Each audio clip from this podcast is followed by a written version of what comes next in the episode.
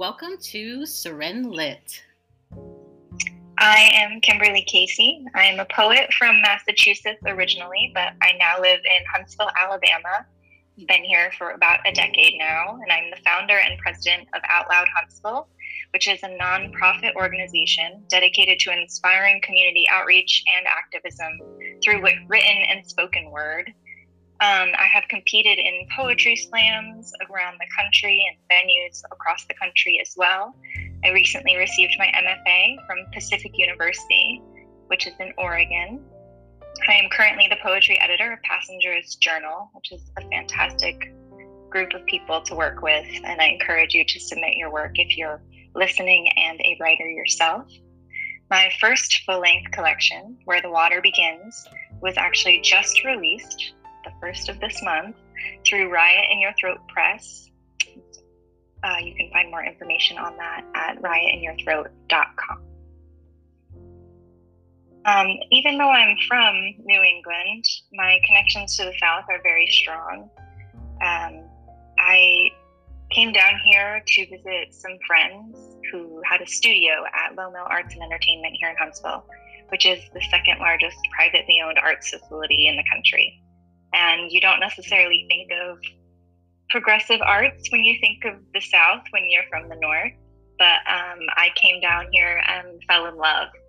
I visited, and within a week of working for the building, I, or within a week of visiting friends, I was working for the building.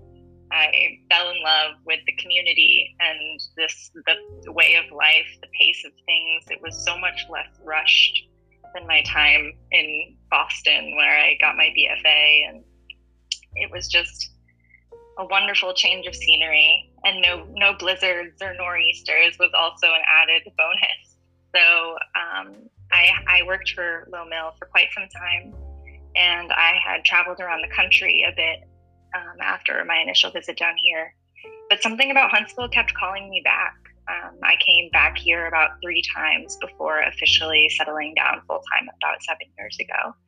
And the way that this city has shaped who I am today is it's just been overwhelming. Um, and it's definitely interest, influenced my writing living in the South. Um, through running my nonprofit down here, um, it's just so much more meaningful where growing up and, and going to poetry readings in Boston, you could go any night of the week and stumble down the sidewalk and you'll find your way to a different poetry reading. Um, down here, it seemed fewer and further between. The access to the arts was more essential and vital um, as it was so much more scattered. But there were so many strong voices, um, so many beautiful voices that needed an outlet. So um, through this community and through living in the South, I've had more passionate conversations, more honest conversations um, than I've ever had, I think. And I think growing up in Massachusetts, there's this kind of ease of saying that you live in a blue state and you live in this progressive area. And those important conversations become less urgent. Um, and there's a bit of passivity there, um, a bit of passing the buck, I, I'd say, saying is that, you know, it's it's a little more urgent down in the south because there are still things happening like with the recent Texas abortion ban. There are things happening in the south that are still um, keeping people oppressed in a lot of different ways. And though those things happen across the country, no matter where you are, um, the conversations are more urgent and they're more active in the South. And that has influenced my writing and just who I am as a person and as a community organizer. Um, my biggest fears when creating it, it, it, it always was that vulnerability and that urgency and finding where I stand in those important conversations. And I think through my time down here and through my time at the Pacific University MFA program, I was really able to find my voice and establish my footing and say, here is where I stand among these amazing people and among these this amazing community and among all of these urgent conversations. I think it's been really eye opening. This this creation of this book in particular, um, to just face that vulnerability head on, um, putting together where the water begins. Um, it, it's it's just it's dense, it's heavy, it's sad, it's full of grief, but it is so healing and necessary at the same time. This book of poems, it, it it's about grief, it's about mental health, it's about addiction, it's about the things that we carry within us, the things that we inherit from our our our parents and generationally before that. It talks about how we learn how to heal from the people that uh, raised us and from the ways that we see others uh, carry trauma and how you know to kind of analyze the core of us, but it also antagonizes the idea of mental illness and addiction being defining characteristics of people. People are so much more than their addiction or their illness, and we often think of these statistics in defining ways, and that's not the case. There are humans underneath every single one of these issues. And we need to memorialize that. We need to honor that. We need to remember that.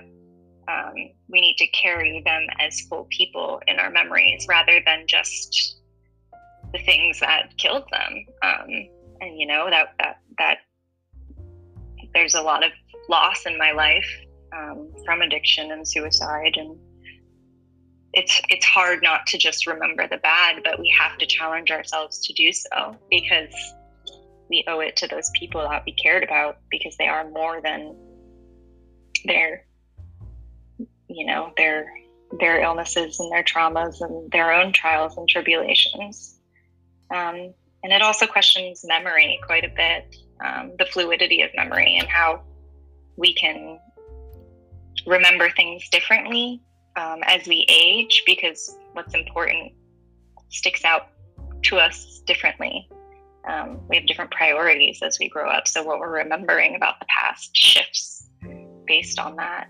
Um, and I've always found memory so interesting in, in its fluidity, which is why there is so much water reference in this book, um, where the water begins. Water has also been a very big source of healing for me. I always go go find a body of water if I'm ever in absolute need of just some calm. So um, this book has been incredibly important to me um, to get out into the world, to pay honor to the people that I lost, but also to remind people who are going through a lot of their own personal grief or personal mental illness issues um, that they're not alone and that it's okay to be vulnerable and that it's okay to talk about these things. And it doesn't you know it doesn't define us. It's we are more we are more than our mental illnesses. And and i certainly had to come up against that being a person who has depression and anxiety. I i i still struggle with sometimes feeling like those things define me but i'm so much more than that.